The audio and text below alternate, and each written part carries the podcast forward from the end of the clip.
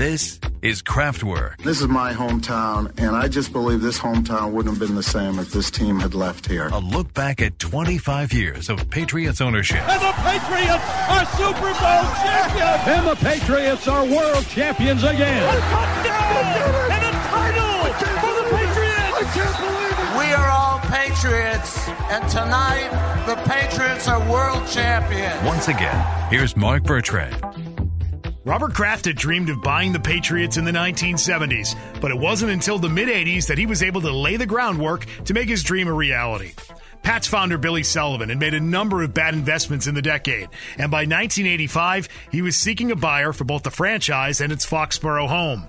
Among the interested parties was Kraft, but something soon got in the way. The team on the field was winning. When the team started playing well in 85, the Patriots are indeed the champions of the American Football Conference of the National Football League. Which is probably what caused Billy Sullivan to back away from what Robert was willing to do then. When that happened, I think Robert really figured out, you know, no one knows, but the key to this, the economics of this deal are owning the parking lots. That's the time when we realized um, how complicated it would be. And, you know, some families like if you look at the Steelers and the Giants and the Bears, I mean, the team's been in the family almost 100 years. Sometimes you never get a chance. He realized there was even something more critical, which is the parking lots, which were owned by a group of local business people. There were about 12 guys, and they were really into the racing community. They loved racing,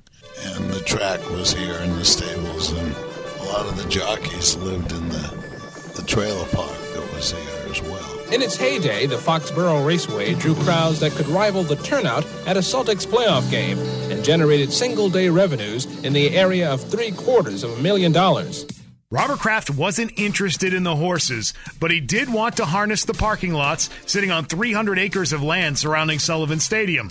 All of it was owned and controlled by the raceway, and as Jonathan Kraft recalls, nothing could happen in the stadium without the lot owner's permission. When you're sitting in the middle of a city, parking isn't an issue, but when you're sitting in Foxborough, Massachusetts, if you don't have the ability to park in those days, call it 15, 17,000 cars, you're not going to be able to do this. And we had to get the parking lot owner to agree to open and then get permission from the town. And without that, the stadium and the team are worthless because no one, at least in this location, because no one's coming. The Sullivans' finances continued to deteriorate. Following a corporate takeover led by Billy Sullivan's son, Chuck, the team suffered a number of losses in the courtroom after being sued by early stockholders.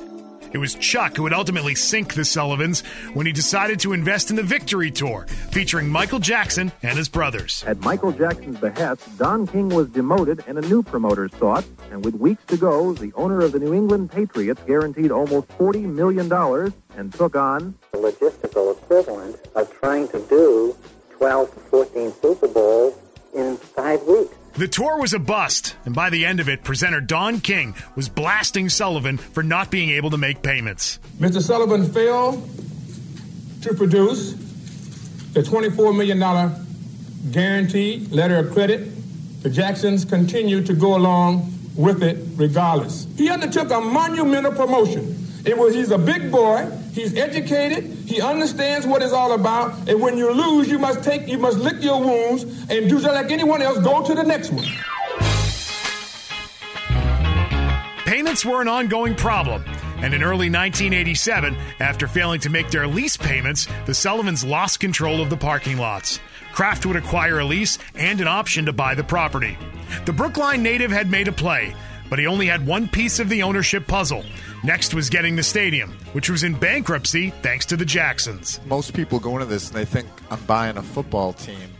And because when the Sullivans got into financial duress and because the NFL had a debt ceiling on the teams, they redid the lease between the team and the stadium to effectively suck all the revenues of the team out through the stadium. After the Michael Jackson tour, you know, when the stadium went bankrupt and Kiam owned the team, we outbid him for the stadium. We then control all the revenues of the stadium except for tickets. One of the other things, though, when you say all the revenues, and my dad, he forgets one other thing. He and some partners had bought Channel 7 and the old WHDH radio back in the early 80s. 850 WHDH, where the fun never stops.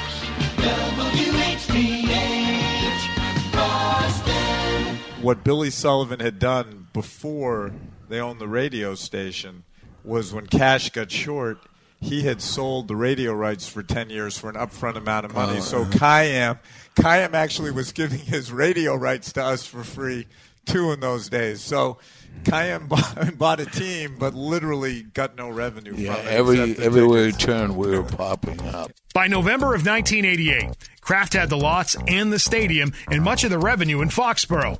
He was now closer than ever to buying the team, but it was far from a sure thing, with a healthy amount of risk involved. Was there ever a point where you were at all nervous or worried that you wouldn't end up with the team? That you just have all the other surrounding well, stuff? Our, our risk, the operating covenant went till 2001.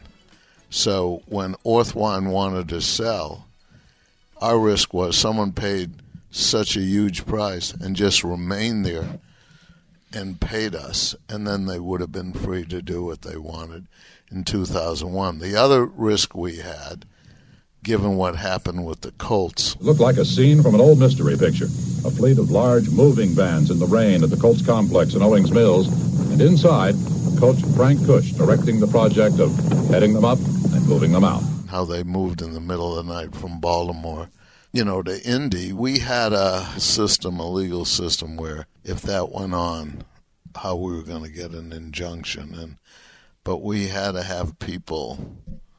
I don't think we've ever said this publicly, actually, who were viewing the situation all the time during this period, so that if we had to go to court, we were prepared to do that.